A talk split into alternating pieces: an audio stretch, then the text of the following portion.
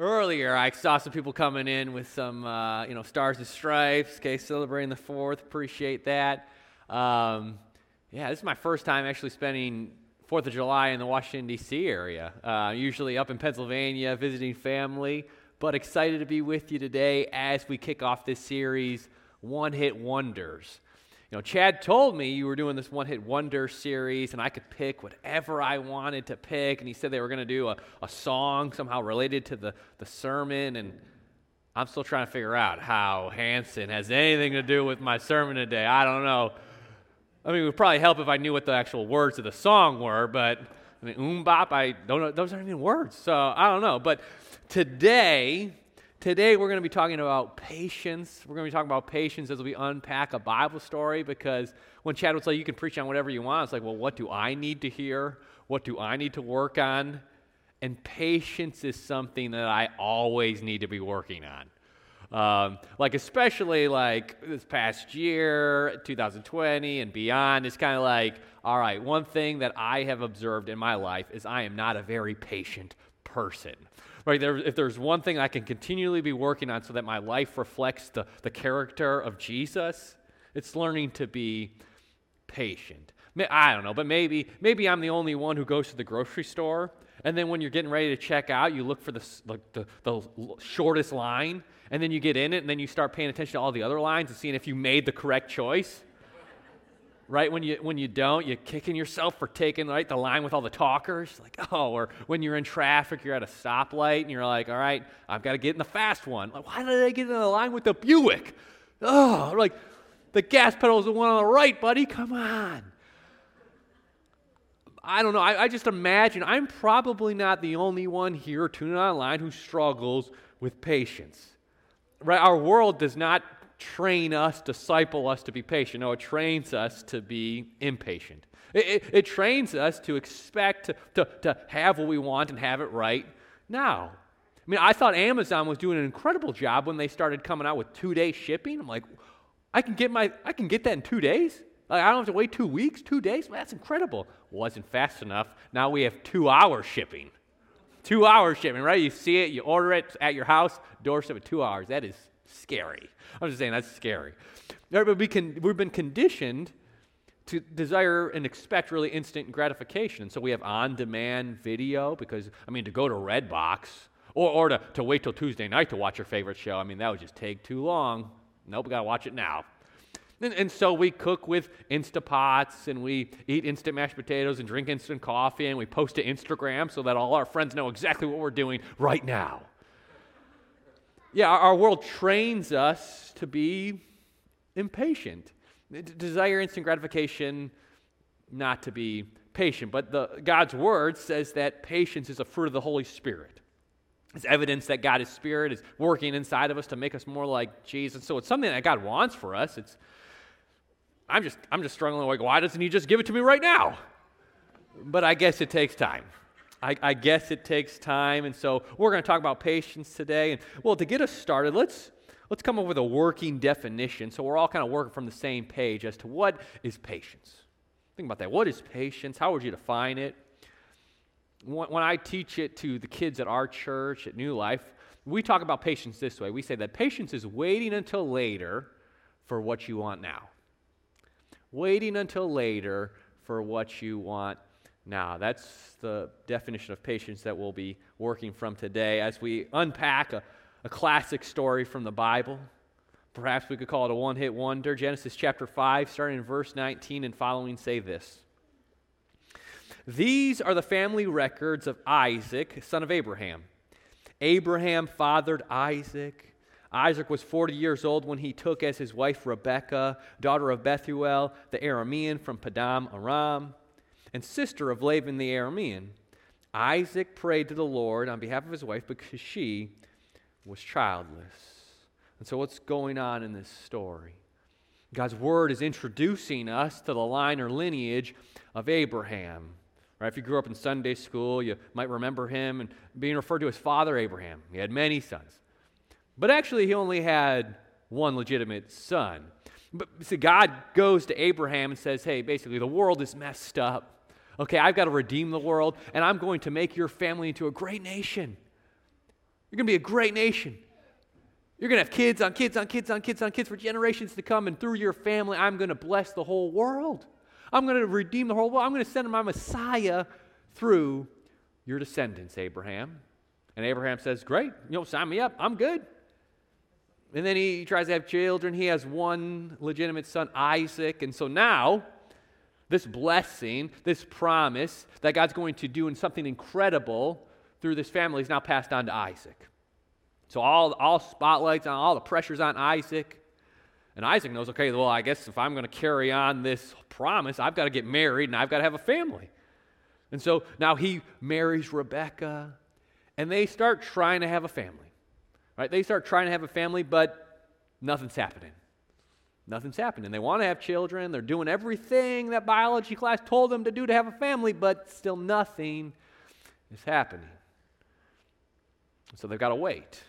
They got to wait. And it brings me to my first point of application about patience, and that's this. When you think you can't wait, act. When you think you can't wait, act. Think, is there something that you can do while you're waiting for something to actually help you to kind of decrease the amount of time that you have to wait for that thing? You know, some of us, maybe we're waiting to retire. And we're like, man, I just can't wait till I can retire. Well, maybe there's something you can do. Maybe you can cut some costs. Maybe you can be a little bit frugal. Maybe you can not go on that vacation. You could retire maybe a little bit earlier. Right? Some of us, we get hurt or we're struggling with some sickness, and we're like, man, I really can't wait till I feel better. Well, have you seen a doctor yet? You know, I know a lot of friends are always grumbling, complaining. Have you seen a doctor yet? No, I haven't seen a doctor yet. And then they go see a doctor, they get a prescription, they figured it out. You know, some of us, there are things that we're waiting for that if we actually did something about it, it could actually decrease the amount of time that we're waiting. Here's a story in my life. Last year, 2020, February 28, 2020, right before the pandemic shut everything down, I went to Nova Ninja, this American Ninja Warrior training course with a bunch of my friends, and we were, running up walls and hanging from things, and at the end of the night, we had already taken a group picture. My friends, they said, oh, Sean, you got to try this one wall. You got to do this one wall. You got to do this one wall. I'm like, I'm good. Let's go home. We already took the group picture. Let's go home. But they're like, no, you got to try it one more. So I'm like, all right, I'll do it, okay? So I try to run up this wall. First time I plant my foot in that wall, my Achilles tendon just snaps in two. Yeah. Left Achilles tendon a little over a year ago, year and a half ago, just popped right in two. And for me, as an avid runner, I run 5 days a week, Monday through Friday. It's the way I get up in the morning. It's kind of my cup of coffee. Work out 6 days a week. Now doctors are telling me, okay, like you're going to be in a boot for like 6 weeks. You're going to be rolling around on one of those knee scooters for like 2 months. Okay, you won't be able to walk for 2 months. Okay, you're going to have to, do physical therapy. Maybe 6 months you'll be able to run again. It's going to be a year before you're back to normal. Oh, just a year. Great, right? Can't wait. So I remember going to the doctor and saying, hey, but you say I won't be able to run for 6 months. Like, what if I worked really, really hard in PT? Like, what if the moment I was able to get my boot off, I start doing the ankle flips and all the band work, and then as soon as I could, I would start getting on my bike. And what if I walked and hiked as soon as I could? Could I run a little bit earlier? And they said, well, your goal is to do 5 single-leg calf raises on this leg. If you can do that, then we'll give you the green light to start running. And so I worked my tail off so I could start exercising again. And within 4 months, I was running again. 2 months ahead of schedule because I just said, hey, I can't just wait. There was something I can do to decrease the wait time. Perhaps some of you are single, right? Perhaps some of you are single and you're like, I can't wait until God provides me with that helpmate. But maybe there's something that you can do, okay, to decrease the wait time, right? I'm a single person. I'm pretty content being single, so I'm pretty lazy in this area in my life. I'll admit it, okay? But I know some single people, they're sick and tired of being single, and yet they don't put themselves out there, okay? It's like, okay, go join a small group, okay? Go serve with other Christians so you can meet other single people. I hate to say it, okay? But maybe it's time. Maybe it's time you make a profile in eHarmony. That's very hypocritical for me to say, but I've heard of so many couples that are meeting together online. I've also heard if you're serious about getting married, eHarmony is the way to go, okay? Not the other ones, but eHarmony, apparently, okay? But there are sometimes things that we can do in the midst of the waiting that will decrease the amount of time that we're waiting. Maybe some of you are waiting for a spouse, right, to come to church with you. You're waiting for a spouse to read the Bible with you, to pray with you. Maybe there's something you can do. Remember, when was the last time you invited them? How are you showing them the character of Jesus by the way that you treat them and love them and support them? You know, think about it. Maybe there's something you can do kind of to incentivize them. You know, I am a Christian today in many regards because of my great-grandmother's impatience. Yeah, see, my great-grandmother, she loved Jesus. Her husband, my great-grandfather, did not. They were a young couple, just had two small kids. And so my great-grandmother would go to church every Sunday. She would take the kids. And my great-grandfather was like, that's great. You know, you guys go to church. I fully support that. I'm sure it's good for the kids. But he would say, Lois, I work hard 6 days a week. Sunday is a day of rest for me. It's the one day I can sleep in. So the only worshiping I will be doing on Sunday morning is at Bedside Baptist with Pastor Sheets. Like... And he was very faithful in his attendance.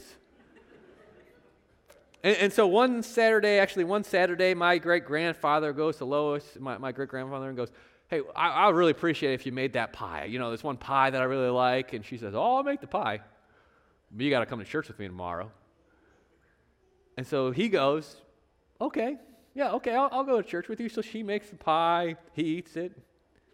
He doesn't get up the next morning. Oh, no, he's sleeping in. He's snoozing. My great-grandmother goes to her kids. Hey, you want to come with me to wake Dad up so we can go to church with us? Sure. All right. And so my grandmother proceeds to go get a bucket of cold water, walks in the bedroom, and then dumps it on him. And that Sunday morning, my great-grandfather went to church for the very first time. At First Christian Church in Meadville, Pennsylvania, he started going to church and gave his life to Christ. Found a couple guys that ended up discipling him. And then he passed on his faith to his grandchildren, one of which is Brett Andrews, who was once the associate minister at this church and about 30 years ago went and started New Life. So I'm here, and New Life is here, planting churches in some ways because of my great-grandmother's impatience. Because she didn't just wait, she acted. Now, if your spouse is in bed right now, I'm not saying, okay, go get a cup of water and dump it on him. But maybe there is something you can do to decrease the wait. You know, oftentimes there are things we can do, but then there are some times where we're just waiting on things and we've exhausted all our options, right? We've seen all the doctors. We've tried all the treatments. We've made all of the, you know, eHarmony profiles and still nothing's happening. What do we do when we've exhausted all our options? Well, I take great comfort and encouragement from the book of James. Book of James, chapter 5, written to Christians who are waiting on God to come through for them. They were going through a hard time, persecution. James chapter 5 says this, "Be patient then, brothers and sisters, until the Lord's coming. See how the farmer waits for the land to yield its valuable crop, patiently waiting for the autumn and spring rains. You too be patient. Stand firm, because the Lord's coming is near." Yeah, you want to learn patience? Become a farmer. Plant some vegetables. And in those seasons, we realize that God's timing is oftentimes slower than our timing. And in some seasons, we have a bucket of water that we can dump on that seed and encourage it to grow. And then there are other seasons where we don't have water. We cannot produce the growth, and we have to wait on God to provide the rain, right? It might be the summer. And it seems like it's a drought and nothing's happening. But God's word says, hey, understand, God's timing is oftentimes slower than our timing, and eventually he will send the rain. Eventually he will bring the fruit. And so what do we do? What do we do when we can't do anything ourselves? We pray. That's the second point of application. When you think you can't wait, pray. When you think you can't wait, pray. That's what Isaac does in chapter 25, verse 21 says this. And Isaac prayed to the Lord for his wife because she was barren. Isaac prayed to the Lord for his wife because she was barren. And that prevented him from making the same mistake that his father had made just a generation ago. Maybe remember the story, Abraham and Sarah, they were supposed to have kids, and they're trying, and Sarah's getting old. They're both getting old, and they're like, this isn't working. But Abraham, God has promised you to be the father of this great nation, and so Sarah gets this idea. She says, oh, wait, why don't you start a family through my young maidservant Hagar? Like, if I can't produce children, maybe she can produce children for you on my behalf. Why don't we try that option? And one thing the text doesn't mention Abraham doing is praying. Like, Sarah gives this scenario, why don't you sleep with Hagar? Abraham doesn't say, let me pray about that. Let me think about that. No, he just goes, well, if you insist, I mean, all right, sounds like a good deal to me. And well, because he didn't pray, there's been conflict in the Middle East ever since between the descendants of Ishmael, Hagar's son, and the descendants of Isaac, Sarah's son. See, he didn't pray, he didn't wait, he didn't consult God. He just ended up cutting corners. That's oftentimes what we do when we get anxious. When we don't wait, we feel like we can't wait. We ended up compromising some of our convictions. But when we pray, the Bible says through prayer, some of that anxiety can go away. Someone in the Bible who discovered this for themselves, someone who had to wait on God for his perfect timing, was King David. King David, when he was just a young boy, we don't know, maybe 13, maybe 14 years old, the prophet Solomon comes to him, prophet Samuel comes to him and says, hey, you're going to be the next king of Israel. You know, David was looking forward to the day that, you know, everyone's going to come to him for answers. And well, what does he do for the next 21 years? He's anointed king, and yet he has to wait 21 years before he becomes king of Israel, and he runs for his life for those 21 years. King Saul, who's the reigning king, doesn't want him to be king. He doesn't like David. He's jealous. And so David's there waiting. God, where are you? I thought you said I was going to be king, and now I'm running for my life? No, so David prays. David's waiting on God for his timing, and one of the prayers he prays is recorded in Psalm chapter 27. During one of these seasons of waiting, David says this. He says, I remain confident of this, that I will see the goodness of the Lord in the land of the living. Wait for the Lord. He says, be strong and take heart. Wait for the Lord. Because David knew that God's timing is oftentimes not our timing. That God is eternal.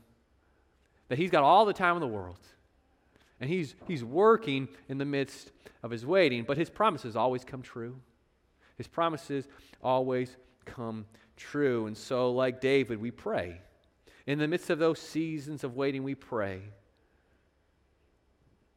And as Philippians 4 tells us, do not be anxious about anything. Yes, do not be anxious about anything, but in everything, with thanksgiving through prayer and petition, make your request known to God, and then the peace of God that transcends all understanding will guard your hearts and your minds in Christ Jesus.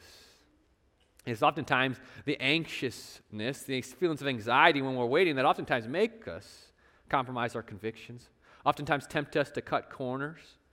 And yet the Bible says in the midst of your waiting, pray. Don't just ask God for things. You know, that's petition. That's asking God for things. Hey, God, would you provide for me a spouse?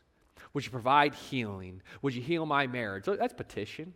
But Paul says with prayer and petition, meaning spending quiet time with God, being alone with him, meditating on him.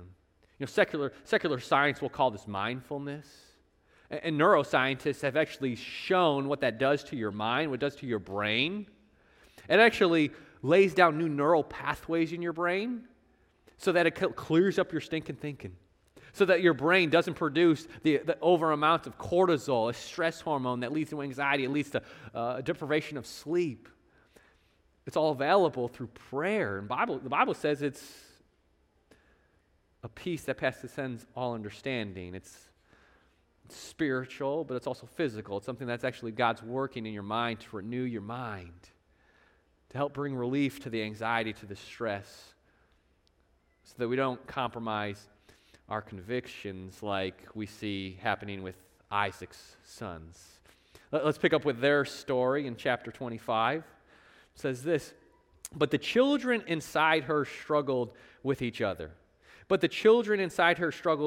And so we see here in this part of the story that Isaac and Rebekah, they're now expecting. Which sometimes I read the Bible and I hear stories like this and I'm like, oh, isn't it great for them? Right? They were going through this hard time. They prayed and God answers their prayers. And why doesn't that happen in my life? Right? Why don't I see miracles like that? Maybe that's something that God just does in the Bible. Ever thought that? Ever wondered, like, why doesn't God work like that today? Well, sometimes I think we miss what God says later in verse 26, that it says that Isaac was 60 years old when the boys were born. And so sometimes we miss that Isaac and Rebekah, they were 40 years old when they got married and started trying to have a family. It wasn't until they were 60 that they were expecting. So that says 20 years. So Isaac prayed for 20 years that he would be able to become a father.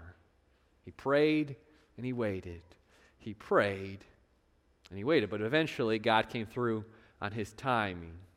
And it reminds me of what S.D. Gore, this old preacher, once said. He says, you can do more than pray after you have prayed, but you can't do more than pray until you have prayed. Yeah, until you've given your situation over to God, there's nothing more that you can do and then pray.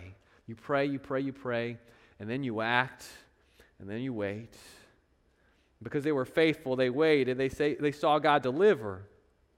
Rebekah's now pregnant, and she says, why is this happening to me? Why is there this struggle? So she went to inquire of the Lord, and the Lord said to her, 2 nations are in your womb. 2 peoples will come from you and be separated, meaning you're having twins. Surprise. One people will be stronger than the other, and the older will serve the younger. When her time came to give birth, there were indeed twins in her womb. The first one came out red-looking, covered with hair like a fur coat, and they named him Wookiee. Okay, no, they called him Esau, but I don't know. That's kind of a weird picture, like a baby that's got like a fur coat on. I don't know, it's weird. Maybe he was an Ewok or something, I don't know. Okay, after this, his brother came out grasping Esau's heel with his hand. So he was named Jacob. Isaac was 60 years old when they were born. When the boys grew up, Esau became an expert hunter, an outdoorsman, but Jacob was a quiet man who stayed at home. Isaac loved Esau because he had a taste for wild game, but Rebekah loved Jacob. And so we've got these boys, and they couldn't be any more different, right? You got Esau, who's like this Willie Robertson, Duck Dynasty kind of wilderness guy, and then you've got Jacob, this like HGTV, like Homes and Gardens kind of guy. I don't watch it, but you probably are more cultured than I do, right? The interior designer guy, that's him. Okay? 2 polar opposite brothers. It says this, once when Jacob was cooking a stew, Esau came in from the field exhausted. He said to Jacob, let me eat some of that red stuff because I'm exhausted. This is why he was also named Edom. Jacob replied, first sell me your birthright. Look, said Esau, I'm about to die, so what good is a birthright to me? Jacob said, swear to me first. So he swore to Jacob and sold his birthright to him. Then Jacob gave bread and lentil stew to Esau. He ate, drank, got up, and went away. So Esau despised his birthright. Wow, what just happened there? Let's kind of replay the tape. So Esau, he comes in from the field one day. He's exhausted. He's hungry. Was he hunting? We don't know. But even if he was hunting and killed something, he doesn't have the patience to wait for that to get cooked. He says, I'm hungry. I am hungry right now, and I need something to eat. And so he smells his brother's stew, and he says, I want that. I want that now. And his brother Jacob, he says, here's an opportunity. Here's an opportunity to take advantage of my brother's impatience. So he says, if you want this stew, I'll give it to you. It's good. It's delicious. But you've got to sell me your birthright. You know, all the inheritance. He as an older son, he would get twice as much as Isaac would get, or twice as much as Jacob would get. He says, just sell it to me. And all the blessings that God is going to give you. You know, the promise of you becoming the powerful, great nation, that's going to come to me and not to you. So physical blessings, cattle, land, money, spiritual blessings, all of that for a bowl of soup. Like 5 minutes of satisfaction for eternal blessings. It's up to you. It's up to you. And Isaac said, I don't care. I need the stew. Give it to me now. And he despised his birthright. You know, I think oftentimes we can really judge Esau and be like, how foolish can he be to do that? Author Craig Groeschel, he describes what was happening in this moment. He says, in that moment, Esau traded the ultimate for the immediate. But before we judge him, we need to take a look at our lives. And I think most days, all of us are at least tempted to trade the ultimate for the immediate. You know, anybody here ever tempted to text and drive? I know for me, oftentimes I'll be driving, I'll get a text, and I'll be like, oh, who's that? Oh, and it'll be like, oh, I should respond to that right now. And it's like, Sean, you got to wait. Just wait till you get 5 minutes, wait 10 minutes till you get to your destination, and then you can respond. It's all right. You know, I was doing some research, and I found out that 500,000 people in our country, 500,000 people every single year are injured or are killed in car accidents related to people texting and driving. Thousands of people lose their lives every single year because we can't wait 5 minutes to respond to a text.